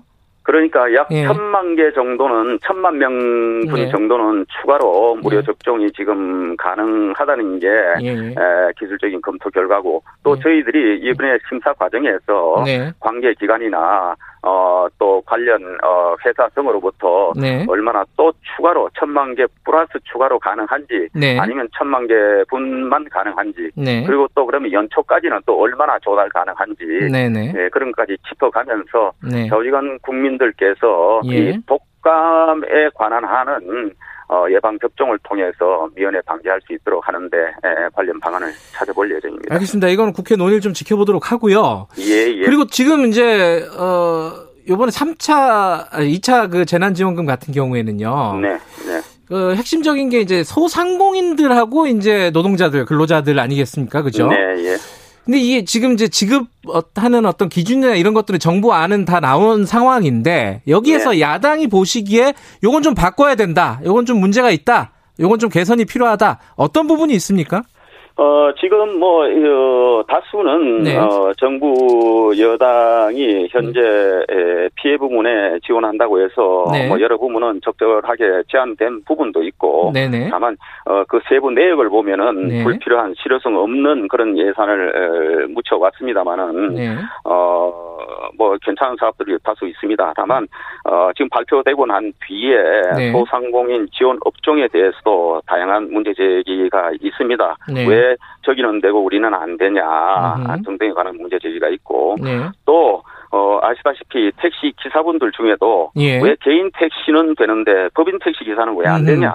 네네네. 그 사실은 저희들이 보면은 굉장히 의아한 부분이다. 음흠. 그리고 자녀 돌봄, 어, 특별 돌봄 지금 예산을 주기로 했는데. 네네. 1인당 20만 원씩이죠. 초등학생까지. 예. 근데 왜 초등학생까지만 20만 원 주냐? 음. 중고등학생 어, 자녀 있는 데는 왜 지원을 안 해주냐? 아하. 중고등학생들은 있으면 먹고 사냐 이런 문제 제기도 예. 하시거든요. 그래서 예. 이런 부분 다 나름대로 예. 일리 있는 문제 제기다. 음흠. 그래서 저희들 상임위 얘기를 하면서 이런 부분에 관해서 예. 꼼꼼히 짚어보고 어 그게 또 가능성은 없는지 저희들 뭐 나름대로 일리 있는 부분은 어, 어 여당과 적극적인 협의를 해서 예. 어 전향적으로 좀 수용이 될 수 있도록 협의를 해볼 예정입니다. 지금 말씀하신 거 들어보니까 지원 지원을 야당 입장에서는 조금 어, 넓히는 방향으로 지금 어, 방향을 잡고 계신 거다 이렇게 들리네요. 들리기는? 그러니까 저희들은 네. 약 8조 원의 빚내서 하는 추경인데 예. 어, 예, 통신비와 같이 감동도 없이 실효성도 없는데 약 1조 원의 재원을 쓸 것이 아니라 음흠. 정말 국민들께서 힘들어하는 곳 네. 그런 부분을 찾아서 우리가 좀 더 두텁게 그리고 좀 넓게 지원하는 방안이 없겠느냐 그런 네. 부분에 관해서 적극적으로 검토해야 된다 예. 그런 생각입니다. 예. 뭐 법인 택시 아까 말씀하셨는데 그건 여당에서도 좀 긍정적인 반응이 나온 것 같기도 하고 그러니까 네. 이거는 어, 국회 논의 과정에서 좀 세부적으로 어, 잘 좀 처리해 주시면 좋겠고요. 네, 근데 또 예. 하나가 네. 이건 추경호 의원께서 밝히신 내용인데 3차 네, 추경이 예. 있었잖아요. 예, 예. 이게 35조였어요. 그죠? 예, 예. 이 중에 꽤 상당수가 아예 집행이 안 되거나 그 집행률이 예. 굉장히 적은 예산들이 많다 이런 얘기를 예, 하셨는데 예. 이게 지금 어떤 상황입니까?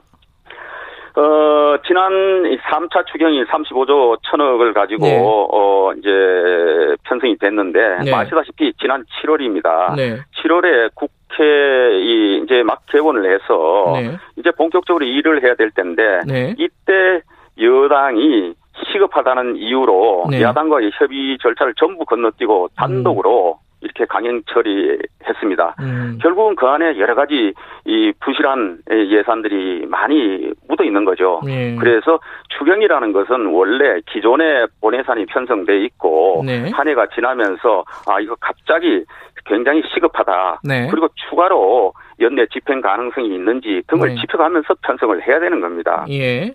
근데 이 거대 여당이 그냥 오만하게 단독으로 이렇게 밀어붙여서 처리하니 그게 졸속으로 검토되고 하니 곳곳에 사업이 아직 제대로 음. 착수도 되고 있지 않거나 네. 집행률 자체가 1, 20%에 거치는 것들이 다수고 음. 네. 어떤 것들은 뭐 아예 아예 시작조차도 못한 예산들이 많다. 음. 전부 빚내서 이렇게 편성을 해놓고 어, 그렇게 국민들은 또 혈세로 이자를 물고 있는데, 네. 편성해줬더니 집행도 하지 않고, 이것이 바로 지금 정부의 재정 운영 실태다. 음. 정말 심각하다, 이렇게 생각합니다. 근데 이게 사실은 어 국회 예정처에서도 좀 문제 제기가 있었던 부분이에요. 그렇죠. 예, 그런데 예. 이게 그러면 정부 안이 문제가 있었던 겁니까? 아니면 국회에서 뭐 심의 심의 과정이 문제가 있었던 겁니까? 누구 책임이라고 보시는 거예요? 둘 다죠. 정부도 음. 급하게 추경을 해야 된다고 하니까 네. 당시에 무슨 이제 코로나가 다 끝난 것처럼 네. 어 무슨 여행 뭐 쿠폰을 지급하느니 소비 할인 쿠폰을 지급하느니 이러면서 대대적으로 방만하게 편성을 했고 네. 또 그것이 결국은 코로나 제2차 확산의 단초가 되고 있지도 않습니까? 네. 그리고 정부가 부실하게 편성한 거를 또 꼼꼼히 살펴보라고 국회가 있는 겁니다. 음흠. 국회는 무슨 이 거수기도 아니고 무슨 네. 하청업체도 아니지 않았습니까? 정부에. 네. 그래서 꼼꼼히 살펴봐야 되는데 예. 그 기회를 다 무시하고 예.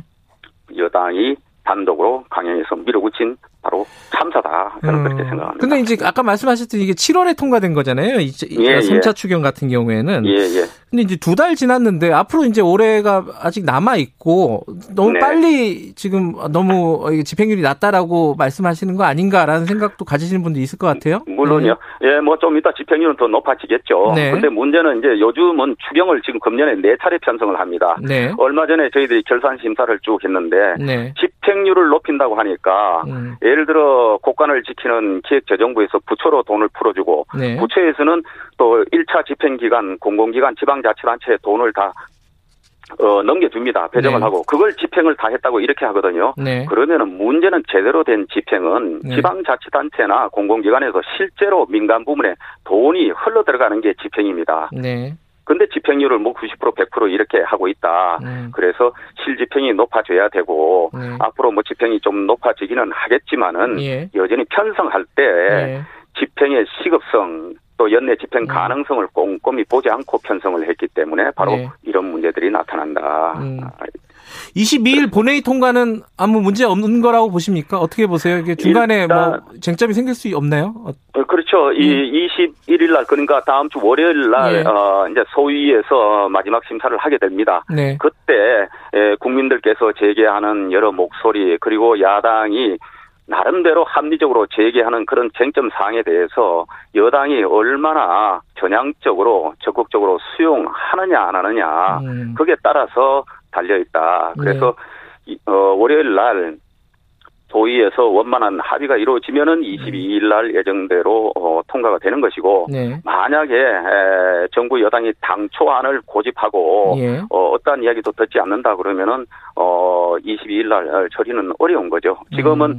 어, 소위에서 원만한 합의를 전제로 해서 어, 네. 합의가 되면은 22일 본회의에 처리하겠다 이렇게 합의를 했던 겁니다. 뭐 어쨌든 추석 전에 좀 어, 통과가 되기를 아마 국민들은 바라고 있을 겁니다. 열심히 좀 예, 노력을 저희들도, 해주시기 바랍니다. 예, 네. 저희들도 최선을 다하겠습니다. 알겠습니다. 여기까지 듣겠습니다. 고맙습니다. 네, 감사합니다. 국민의힘 예결위 간사 추경호 의원과 얘기 나눠봤습니다.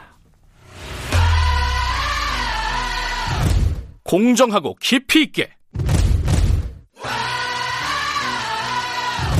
오늘 하루 이슈의 중심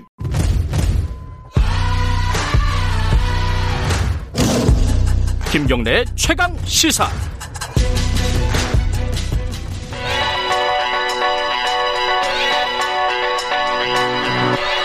최강 시사 윤태곤의 눈. 윤태곤의 눈 의제와 전략그룹 더모아의 윤태곤 정치분석실장 나와 계십니다. 안녕하세요. 네, 안녕하세요. 오늘은 여당 얘기 좀 해볼까요? 네. 네. 지금 뭐 여당에서 가장 뭐 심각한 문제라고 할까요? 네. 어, 가장 뜨거운 문제는 추미애 장관 문제겠죠. 그렇죠. 예. 그제 대정부 질문에서 추미애 장관이 진땀 뺐고 어제는 정경두 국방장관 음. 집에 갈 뿐이거든요, 사실. 얼마 안 나오고. 네. 아니 오늘이 저 후임자 인사청문회 날이에요. 그러니까 인사청문회 네. 통과되면 이제 뭐 교대인 건데 진땀 뺐고 오늘 네. 인사청문회에서도 아마 관련 질문 쏟아지지 않겠습니까? 네. 그러니까 뭐 법무부, 검찰, 국방부, 그 권익위. 아 권익위도 좀 네. 얽혀 있어요. 외교부. 그 따님 문제. 하, 네. 맞네. 외교부도 그러니까 출장관으로 인해 가지고 부담이 늘어나는 섹터들이 참 많아요. 예. 그러니까 이게 공수처 논의도 뭐 이게 연결이 될 거고. 근데 네. 이제 이게 어, 나올 만큼 나왔다. 이제 어, 검찰 수사만 기다리면 되는 거 아니냐 이런 얘기도 있고. 근데 검찰 수사가 가속이 붙으니까 뭐 많이 나오대요. 어제 뭐 압수수색 예, 뭐, 하고 뭐 여러 가지가 예. 지금 나오고 있는데 그건 뭐 다른 분이 이야기하실 것 같고 예.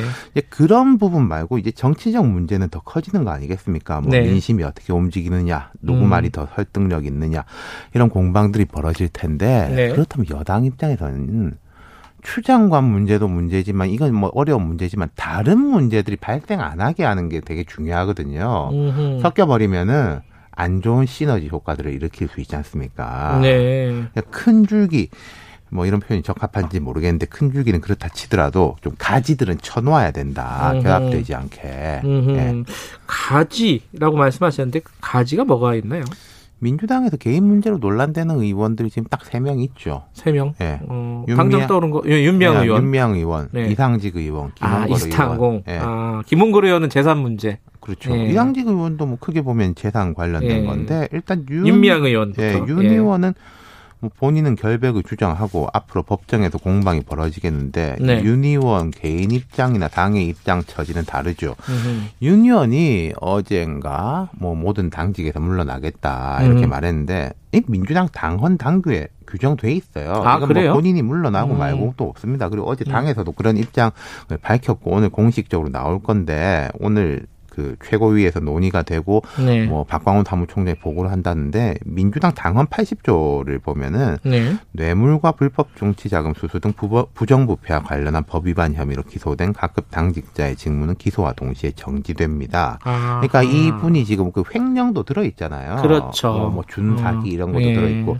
그건 이제 부패로 이렇게 해당이 된다는 거죠. 음흠. 그러니까 당연히 정지고 그리고 이게 금고 이상 형이 확정되면은 한 번 더 이제 음. 징계가 들어가는데 네. 유니언 건이 국감에서도 이슈가 될 거예요. 나오겠죠 국감에서. 예, 뭐 음. 기소까지 된 거니까. 그러니까 네. 아까 제가 기본적으로 민주당에서는 이제 당원권 정지는 하게 돼 있다 말씀드렸는데 그 이상이 될 거냐 말 거냐. 음. 그게 오늘 좀 가닥이 잡히겠죠. 네. 예. 아까 말씀하신 이상직 김홍걸 의원 이쪽은 어떻습니까? 아유, 이 정도가 심각하죠. 특히 이제 이상직 의원, 김홍걸 의원 이 두 사람 심각한데 당 입장에선 이 두 사람에 대해 가지고 정치적인 어떤 뭐 스크럼의 부담은 덜한 게 있을 겁니다. 무슨 말씀이냐면요. 예. 윤미향 의원은 이 진보 진영의 상징성, 뭐 음. 정의 기억 연대라는 이제 네네. 네. 조직 그리고 뭐 위안부 문제 그리고 뭐 박근혜 정부 때 이 위안부 문제 대처를 잘못했다 뭐 이런 비판들하고 다 좀 엮여 있는 문제 연결이 돼 있잖아요. 예. 근데 이제 이상직 의원은 그 물론 이 사안이 매우 큽니다만 이스타 항공이라는 큰 회사의 문제니까 대량 해고가 심각한데 이건 뭐 개인의 문제지 진영의 문제라든지 음. 그런 건 아니라는 거죠. 개인 사업가 정치인으로서의 어, 그렇죠. 문제. 예. 근데 이분이 이제 점점 뭐가 많이 나오고 뭐 최근에 입장문을 통해 가지고 뭐 30평대 집 하나 말고는 실질적으로 가진 게 없다. 뭐 또 약간 기시감이 드는 예. 답변이었어요. 그러니까 그게 이제 예. 다뭐 재산이 없다라기보다는 뭐 근저당에 이제 묶여 있고 다 이제 네. 엮여 있다 뭐 이런데 네. 오늘 그런 보도도 있더라고요 위장 이혼했다. 네, 그거 그것도 의혹으로 나왔어요. 네, 그럼 네. 위장 이혼은 통상적으로 재산에 대한 거지 않습니까? 음, 네. 이낙연 대표가 이상직 의원한테 이런 말을 했어요. 국회의원으로서 책임을 갖고 국민과 회사 직원들이 납득할 만한 조치를 취해주길 바란다. 지금까지 이상직 의원이 뭐 요즘은 말도 많이 하고 옛날엔 기자들 많이 피해 다니던데 뭐 이런저런 걸 내놓고 있는데 아직은 납득할 만한 조치라고 보기는 음. 어렵습니다. 음. 그렇다면 계속 국민과 회사 직원들이 납득할 만한 조치를 취하지 못한다면 음. 어떻게 할 것인가? 정의당 심상정 의원이 어제 비교섭 단체 대표 연설에서 이상직 의원 국감 증인으로 채택할 수 있다. 아, 현역 의원도 증인으로 아, 예, 법적으로 가능합니다. 뭐 거의 뭐 안 해서 어. 그렇지만은. 어.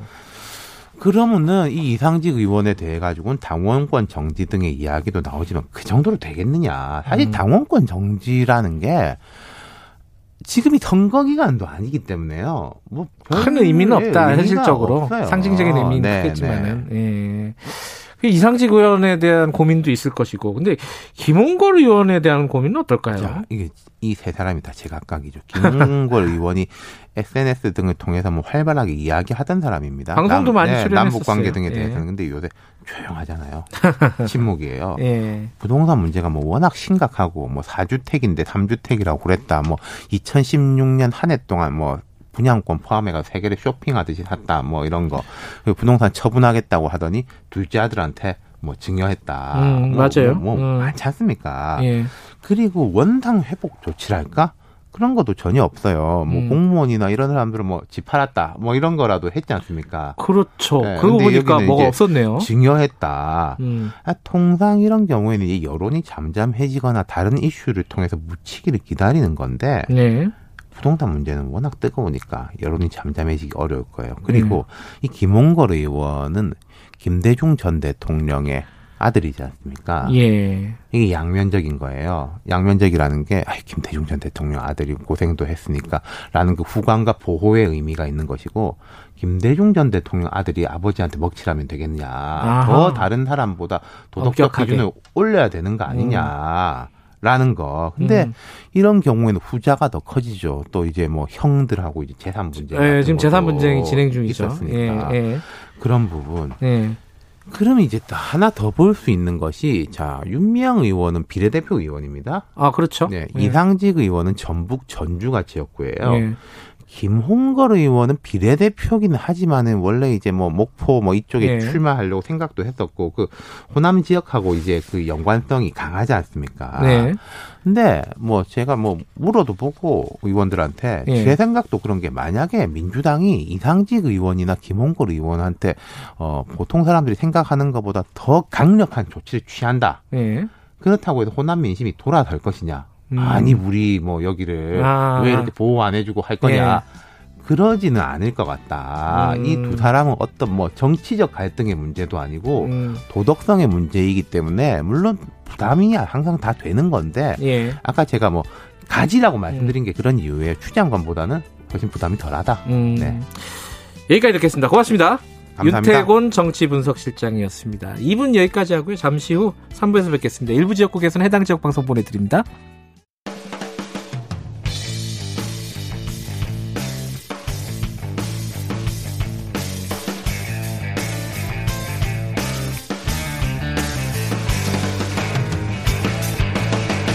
김경래의 최강 시사.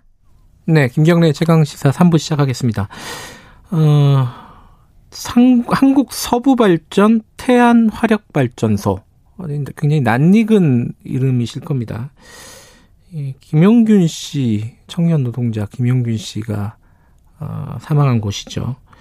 여기서 지난 10일에 또 사망 사고가 발생을 했습니다. 하역 작업을 하던 어, 버스 아 태, 트럭 기사가 그 장비에 깔려서 숨진 사건인데요.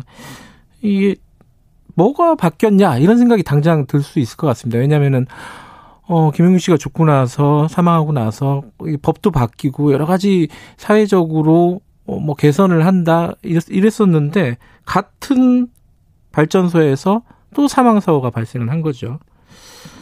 어, 어떤 부분이 문제가 있을까요? 어떤 부분이 바뀌지 않은 걸까요? 김미숙 김영균재단 대표 연결해서 관련 얘기 좀 여쭤보겠습니다. 김미숙 대표님 안녕하세요. 네, 안녕하세요. 네. 어, 이번 사고 소식을 들으셨을 때, 뭐, 저희들도, 저도 이제 그런 생각이 좀 들었는데, 야, 여기서 또 이런 사고가 나나? 어, 어머니, 그 대표님 생각은 또 남다르셨을 것 같아요. 어떤 느낌이 드셨습니까? 그때 그렇게 엄청나게 큰 일이 벌어지고 그래서 어, 현장은 진짜 안전하게 되어 있는 줄 알았는데 네. 또 이렇게 아예 그분 얘기를 듣고 네. 그때 용균이 때와 하나도 다르지 않은 네. 안정 장치 네. 하나도 없는 상태였고 음. 또 이게 그냥 어, 이런 것이 된 게 아니고 그 위험의 외주화로 인한 네.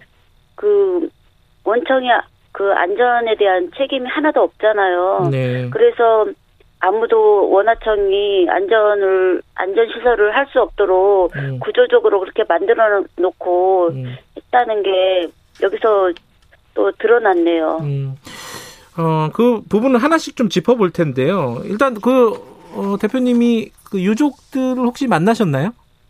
네, 그때 어, 이틀 지나서 이렇게 만났는데 네네 뭐라고 하시던가요? 어, 아드님 예. 두 분이 계셨어요. 아, 그래서 예. 저희가 어 찾아와서 이제 그 유족들을 만나서 네. 어좀 도와주려고 음. 갔는데 어 그분들이 하시는 말씀은 그냥 조용히 장례를 치르겠다고 얘기를 음. 하셔갖고 네네 네 음. 그냥 마음만 많이 예.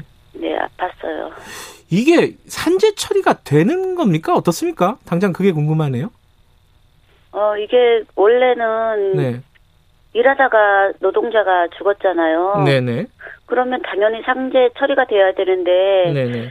특수 고용 노동자라고 예. 그렇게 다 어, 분리해 놓고 예. 그래서 이 사람들은 개인 사업자라고 말하고 음, 그래서 네. 산재 처리를 회사에서는 안 해주려고 그래요. 그리고 음. 법적으로도 이게 지금 안 된다고 얘기를 하고 있고. 네. 네, 저는 근데 제 입장에서는 일하다 누구나 어, 죽거나 다치면 산재 인정이 돼야 되거든요. 그렇죠. 예. 네, 그렇게 안 되고 있다는 게 현재 법적 문제가 있다는 게 음. 네, 너무 답답합니다. 음, 이게 이제 그 약간의 논란은 있습니다. 이게 특수고용 노동자도 아니다라는 게 이제 회사 측 입장이에요. 그죠? 네. 그, 이 네. 사람은 그냥 개인 사업자다. 이게 이제 회사 측 입장인데 어쨌든 넓은 의미로 보면 특수고용 노동자라고 볼 수도 있는데 어찌 됐든 간에 그 특수고용자가 고용 노동자가 됐든 뭐 개인 사업자가 됐든 특정 사업장에서 노동을 하다가 사망을 했을 경우에도 산재 처리가 지금은 안 되는 상황이다. 법적으로도 그렇고. 어. 네. 일단은 저... 예 사고 상황부터 좀 여쭤볼게요. 그 이 스크류라고 이렇게 굉장히 사진을 보니까 크더라고요. 2톤짜리 굉장히 무거운 거죠. 그거를 이렇게 트럭에다가 이렇게 싣는 과정에서 스크류가 미끄러져 내려오면서 깔렸다는 거예요. 근데 그 아까 잠깐 언급을 해주셨는데 어, 당연히 이런 위험한 작업을 할 때는 뭔가 안전장치라든가 이런 게 있어야 되잖아요. 아무것도 없었나요? 네, 그, 원래는 그 규정상 네. 그 스크류 작업, 그 작업을 할 때는 고정될 수 있도록 크레인으로 잡아줘야 되고, 네. 그, 그, 또, 그 움직이지 않게끔, 네. 이렇게 고정을 시켜줘야 되고, 네. 근데 이런 작업을 할 때는 여러 사람이 이렇게 그 작업을 해야 되잖아요. 근데 네.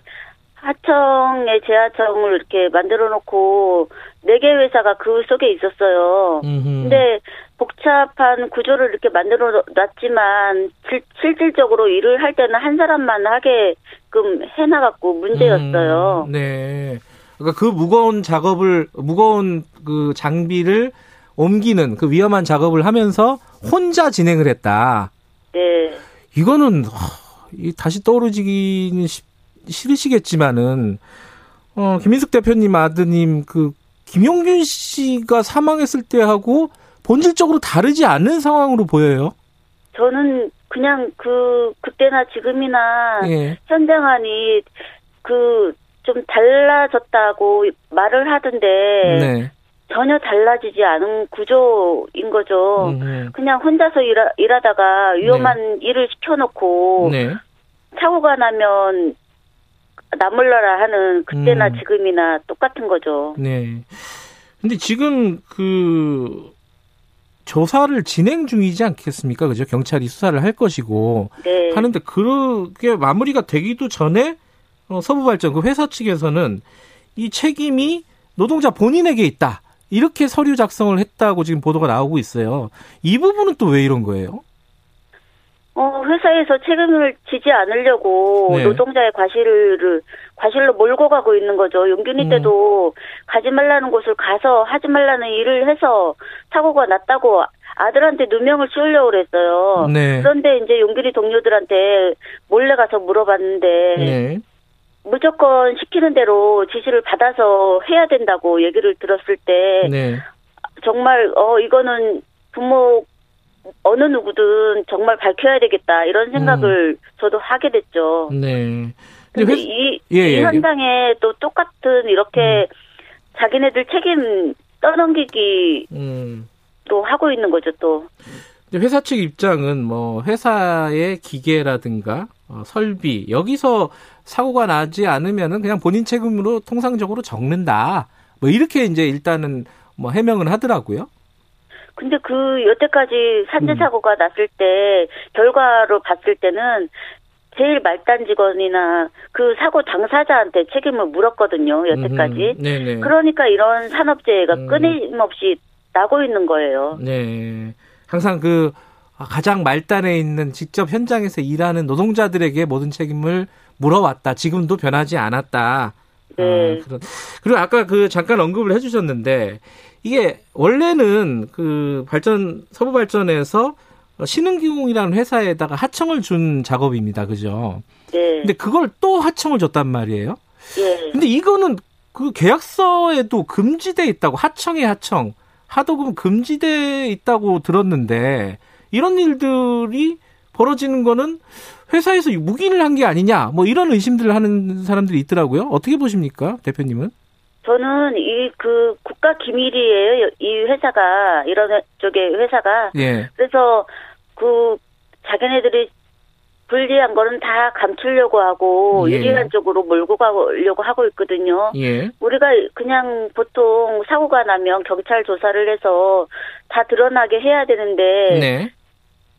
이런 것들이 실질적으로 그냥 밀폐, 은폐되고 있, 는 상황이라서 네. 밝히기가 쉽지가 않아요. 음.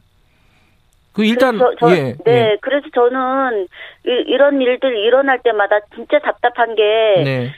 유족이 나서야 되고 제일 네. 아프잖아요. 그런 상태에서 유족이 나서야 되고 실제로 밝혀야 되고 네. 이렇게 진행되는 게 얼마나 할 수 있을지 네. 유족이 진짜 아픔 감내하는 것도 힘든데 그런 것까지 하려고 하는 사람들이 음. 많지 않아요. 네. 그래서 더 은폐 가능성이 높, 높은 거고. 예. 어머님 같은 경우, 아, 대표님 같은 경우야, 당시에 이제 굉장히 열심히 노력을 하셨지만은, 현실적으로 어려우신 분들도 있잖아요, 유족 중에도. 그죠? 네. 그런 경우에는 그냥 유야무야 넘어가는 경우가 많이 있을 것 같습니다. 근데 이게, 어, 예전에 그 김용균 씨 사망 이후에 여러 가지 이제 개선 사항들 그때 뭐 특별 노동안전조사위원회 이런 것도 만들어 가지고 개선 사항들 많이 내놨잖아요. 근데 그 부분에 뭐 하청 같은 것들을 좀 제한하고 이런 것들도 들어가 있었어요. 근데 그게 현장에서 어 제대로 지켜지지 않은 건가요? 아니면 제도가 아직 어 미비한 건가요? 어떻게 보십니까? 그때 저희 그 음. 특조위 공고안이 나왔어요. 네. 22개가 나왔는데 어 제일 핵심인 것이 직접 고용 정규직을 해야 된다고 얘기를 했고 네. 이 이런 그 노사 개선 관계 네. 뭐또 그 용두리 동료들이 실질적인 그 안전하기 위해서 실질적으로 권리 강화하고 네. 또이 안에는 또 노무부의 착복도 있어갖고 그것도 개선하는 거 네. 인력 충원하는 거 그리고 그 뭐야 민영화 외주화 철회 네. 이런 것들이 또 어, 이 안엔 또 핵심적인 게또 네. 산업안전법이 통과됐지만 너무 허술하게 통과됐잖아요. 그래서 네. 재개정 하라고 요구했고 네. 또 중대재해 기업 처벌법 네. 도입해서 또 막자고 하고 네. 또 징벌적 손해배상제도 음 그런 것들이 다 들어 있었어요. 네. 22개 공고안에. 예. 근데 지금 어, 이런 것들이 실질적으로 구축하려면 엄청난 노력이 필요한 거잖아요. 네. 근데 정부에서 그때 받아 안고 하겠다고 얘기를 했는데 대통령까지 나서서 음.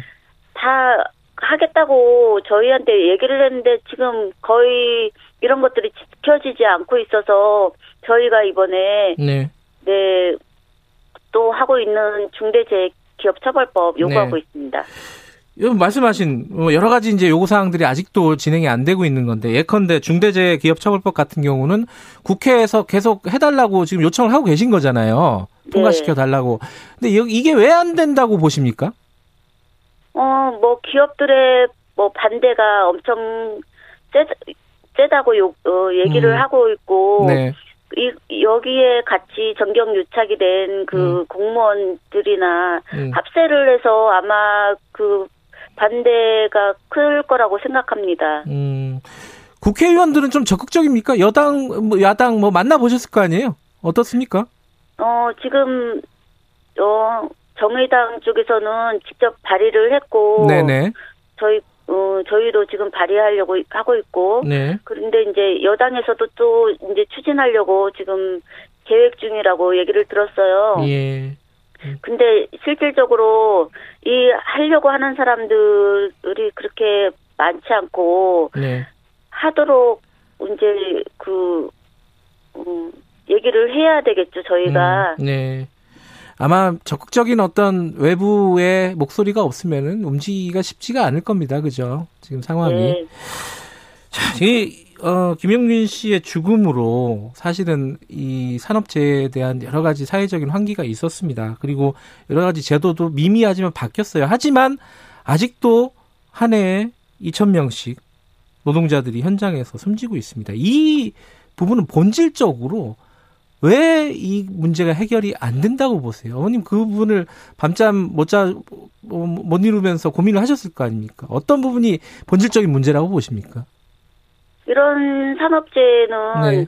법적으로 제도가 안 되어 있기 때문에 장치가 없기 때문에 음. 계속적인 산업재해가 일어나고 있다고 생각해요. 네. 이번 그 특구 노동자도 네. 그래서 이, 이, 그 중대재해기업처벌법 안에는 적용, 산업재해 적용 되게끔 되어 있어요. 네. 그래서 9월 26일까지 국민 동의 청원 10만 명 그 노동자나 시민들이 동의 받아야 국회, 어, 입법 되거든요. 네. 지금 현재 뭐 8천, 8만 6천 950명 정도가 넘어가고 있어요. 네.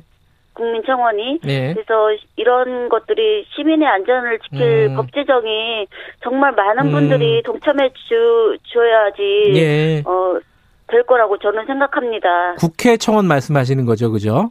네. 예, 그 10만 명이 넘어야 되는데 어 뭐 들으시는 분들 어 청취자 여러분들도 많이 좀 참여를 해 주셨으면 좋겠네요. 아 그건 그렇고 그 아드님 고 김용균 씨 관련된 재판은 어디까지 진행이 됐습니까 지금? 어, 지금 재판은 준비 중이고요. 예.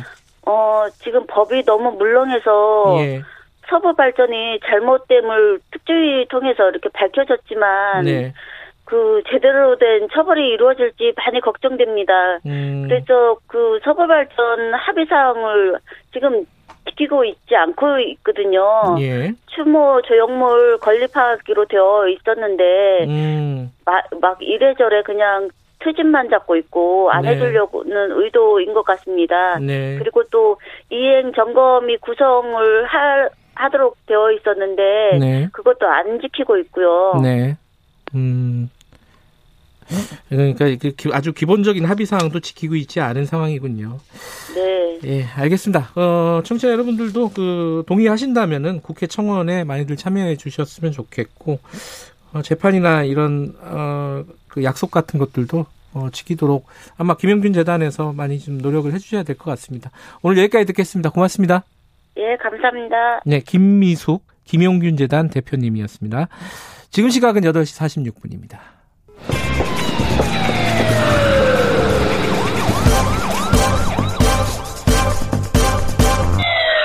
김경래 최강 시사. 요 며칠 음주운전 사고 관련된 뉴스가 꽤 많았습니다. 특히 인천 을왕리 해수욕장에서 어 30대 여성이 벤츠 승용차를 몰다가 중앙선을 침범해서 50대 가장 치킨 배달을 하던 50대 가장을 치어서 사망하게 한 사건. 이건 좀 국민적인 공분까지 좀 일어나게 하는 사건이었어요. 어, 교통사고 전문 변호사 연결해서 관련 얘기 좀 들어보겠습니다. 정경일 변호사님, 안녕하세요. 네, 안녕하세요. 뭐, 이 사건 개요는 뭐 많이들 뉴스를 보셨을 텐데, 네. 네. 이, 이 운전자가 뭐, 술을 얼마나 마셨던 거예요? 수치가 나왔죠? 수치가 0 0.1% 초과됐다라는 이야기만 나왔고 음. 정확한 수치는 안 나왔는데 통상적으로 만취 운전 기준이 0.08% 이상입니다. 네. 이번 사건 같은 경우에 만취 운전한 것으로 봐야겠죠. 이게 이제 구속됐잖아요. 그 운전자는 그죠? 네 맞습니다. 예, 예. 이게 뭐 윤창호법 때문에 구속이 된 겁니까? 아니면 이 정도 사안이면 원래 구속이 되는 거였습니까? 과거에는 사실 네. 불구속 수사가 많이 이루어졌는데 어허. 그래도 윤창호법 때문에 예. 처벌을 가중하도록 하고 정부에서도 음. 혈중 알코올 농도 0.08% 이상으로 음주운전 사망 사고 발생하면 원칙적으로 구속 수사 구속 수사하겠다고 음. 밝힌 바도 있습니다. 예. 뭐 이번 사건 같은 경우에는 합당한 처리를 한 것으로 봐야 되지 뭐 예. 이례적으로 구속했다라고 볼 음. 것은 아닙니다. 어 이게 형량이 어느 정도예요? 나중에 이제 재판을 가봐야 알겠지만 어쨌든 네. 법에 법에서 정해놓은 형량은 어, 네. 어느 어느 정도입니까? 먼저 운전자를 본다면 네. 운전자 네. 기준으로 보면 만취한 상태에서 운전해서 사람을 사망시키기 때문에 윤창호법 위험운전치사에 해당되고 예. 법정형은 무기징역 또는 3년에서 30년 이하의 징역형이에요. 예. 하지만 실제 법원에서 선고되는 형량을 본다면 윤창호법이 개정되고 난 뒤에도 아직까지 처벌이 상당히 약합니다. 어, 그래요? 어. 예, 합의가 안 되면 뭐 3년에서 4년, 예. 합의가 되면 뭐 1, 2년 집행유예로 어. 끝나는 경우도 많고요. 어. 이런 부분은 보통 그 대법원 양형 기준이라는 게 있는데 예. 그것도 최근 7월 달부터 만들어졌어요. 기존에는 아예 없다가 어허. 그 양형 기준에서 가중 사유가 있어도 4년에서 8년 정도로 한정하고 있어요. 음흠. 뭐 그런 부분 때문에 1심 판사님들이 대부분 양형 기준으로 14리 못 어기니까 예. 형 자체가 좀 약하게 선고되는 경우가 많죠. 그리고 또 이제 예. 동승자, 동승자 같은 경우에도 지금 은주운전 방조 혐의로 조사받고 있다고 하는데 예. 뭐 차량 제공했고 동승했고 이 부분에 대해서 음주운전 방조는 크게 문제가 안 됩니다. 하지만 음. 음주운전 방조가 형이 선고가 상당히 약해요. 음흠. 보통 법원에 선고할 때 벌금형 심하면 집행유예 선고로 끝내거든요. 예. 하지만 이런 부분에 대해서는 좀 더 재판부나 수사기관에서 좀 더 적극적인 수사를 해서 음주운전에 방조했으면 위험운전에도 방조했고 네. 결국 사람이 사망하는 것도 예견할 수 있었기 때문에 위험운전 치사에 대한 방조죄로 네. 강력하게 처벌해야 되는데 오히려 음. 동성자에 대해서는 처벌이 더 음. 약하게 이루어지고 있습니다. 일부에서는요, 이거를 네. 운전자 같은 경우는 특히 네. 뭐 살인죄로 다뤄야 되는 거 아니냐, 뭐 이런 네. 얘기도 있는데 법적으로는 어떻습니까? 네, 뭐 국민들의 법감정은 이걸 과실범이 아닌 고의 살인으로 생각하는 경향도 많은데, 그렇죠. 음주운전 자체는 고의범이 맞고요. 예. 사망의 결과도 예견할 수 있, 었겠지만 네. 그 운전자가 사망하는 것까지 감수했다라고 보기 힘들거든요. 예. 또 살인의 고의는 아주 엄격하게 인정하고 있고 예. 또 의심스러울 때는 피고인 이익으로 판단하는 형사법 원칙에 따른다면 살인 혐의까지는 힘들어 보입니다. 아, 그거는 법적으로는 좀 어렵다. 네. 법감경으로는 그러고 싶겠지만은. 네, 어. 맞습니다. 예. 근데 이제 동승자가요 또 자기는 네. 입건이 안 되도록 해달라고 또 이게 운전자를 또 회유를 했다는 그런 보도들도 나왔어요. 이런 경우에도 뭔가 어, 뭐 처벌 사항이 됩니까? 회유를 했다. 그 네. 회유를 했다. 입건이 되지 않도록 회유를 했다란 말이 네. 결국 운전자로 하여금 뭐 범인 도피를 교사했다라고 한다면 음. 범인 도피 교사죄가 별도로 성립할 수도 있어요. 예. 네. 음.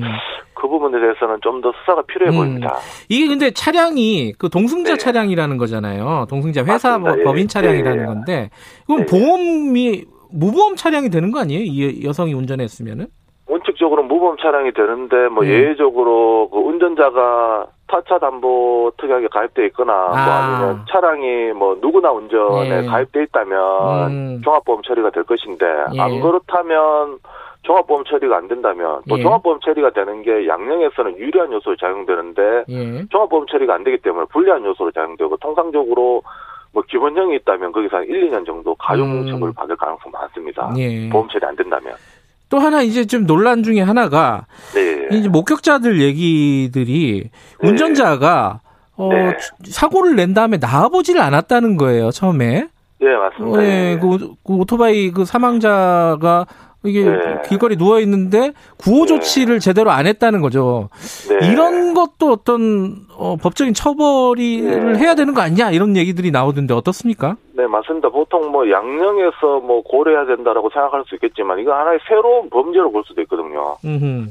보통 사고 현장에서 도주하면 특가 도주 뺑소니에 해당돼서 가중처벌 받는 건 맞아요. 하지만 네. 이 운전자가 도주한 건 아니에요. 그렇죠. 도주는 안 하지만, 했지만. 예, 또 예. 하지만 신고도 안 하고 필요한 조치도 안 하고 뭐 2차 사고 방지 위한 노력 하나도 안 했어요. 네네. 그러면 도로교통법에 보면 사고 후에는 피해자 인적사항 제공, 필요한 조치를 해야 한다는 규정을 두고 있어요. 54조 1항에서. 네네. 이러한 것을 안 하면 사고 미조치죄에 해당되고 법정형은 5년 이하의 징역 또는 1,500만 원의 벌금형에 해당됩니다. 네. 결국 위험운전 치사죄와 사고 미조치죄 경합범으로 처벌해야 되는데 음. 수사기관에서는 아직 사고 미조치죄에 대해서는 언급이 없는데 음. 사고 미조치죄 부분 또 면밀한 수사가 필요해 보입니다. 이게 뭐 변호사님은 이런 교통사고를 워낙 많이 다뤄보셨으니까 네. 아실 것 같은데 이런 네. 사고가 났을 경우에 운전자가 대략 뭐 어느 정도 형을 받습니까? 네, 법정형은 뭐 무기징역 또는 3년에서 30년 이하의 징역형으로 돼 있지만 예. 실질적으로 이루어지는 형량 자체는 상당히 약합니다. 예. 뭐 대법원 양형 기준이라는 것이 있는데 그 최근에 만들어진 게 뭐 가중사유가 있어도 4년에서 8년 정도예요. 예. 그 요건 관련해 가지고 저도 이제 무작위로 한 40건 정도 판례를 쭉 분석해 봤습니다. 윤창호법 예. 시행되고 난 이후 사건을 예. 봤는데 대부분이 뭐 3년에서 4년 정도 음. 합의하게 되면 오히려 1, 2년 정도 그리고 음. 또 집행유예로 선고되는 경우도 많았습니다. 예. 이번 사건 같은 경우에도 뭐 최근 7월부터 대법원 양형 기준이 4년에서 음. 8년까지 가중하도록 했다라고 하지만 한 5년 정도 선고될 것인데 국민들의 네. 법 감정에는 많이 못 미칠 것으로 보여요. 그렇군요. 이 근데 최근에 이제 코로나 때문에 아, 단속 안 한다 이래가지고 네, 음주운전을 네, 하는 사람들이 많다는데 실제로 뭐 늘었습니까? 음주운전 사고라든가 이런 게? 예, 이게 저도 경찰청 통계를 한번 봤거든요. 예. 지금 2012년도에 음주운전 부상사고 기준으로 보면 5만 2,345명에서 2019년도에는 예. 2만 5,961명으로 꾸준히 줄어들면서 한 반 정도가 줄어들었어요. 예. 그런데 작년 1월에서 6월하고 올해 1월하고 6월하고 비교하면 네. 오히려 12,093명에서 13,601명으로 12.5%가 늘었습니다. 올해 늘어났다. 네, 예. 네, 오히려 한 7년 동안 꾸준히 하향세를 타다가 갑자기 예. 늘어났는데 이거는 좀 납득할 수 없거든요. 예. 결국은 뭐 건문 자체가 일제 건문이 아닌 선별시로 바뀌어서 그런 부분도 있다라는 음. 게 주된 원인으로 보이기도 하는데 네. 뭐 또 사고 이번 사고만을 본다면 또 코로나는 특수성도 있어 보이거든요. 뭐 네. 코로나 때문에 술집 문 닫아가지고 호텔에서 술 먹다가 네. 또 코로나 때문에 아이는 밖에서 기다리게 했다가 네. 난 사고도 있는데 뭐 코로나 극복할 것처럼 음주운전도 극복돼야 될 것으로 보입니다. 이게 이제 뭐 형벌의 비례성 뭐 이런 걸 얘기하면서 뭐 네. 급격하게 이제 형량을 늘리는 거는 쉽지 않다 뭐 그렇게 얘기하는 어. 사람들도 있긴 한데 네. 그냥 근데 이 그 상식적인 인식은 음주운전은 살인이다. 보통 이렇게 생각하지 않습니까?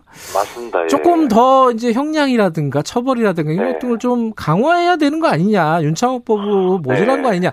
이런 생각도 드는데 변호사님은 네. 어떻게 생각하십니까? 전문가로서는. 어 이제 법은 사실 위험운전치사죄 법정량은 음. 문제 큰 문제 없어요. 네. 무기징역 또는 3년에서 30년 이하의 징역형에 처하도록 되어 있거든요. 네.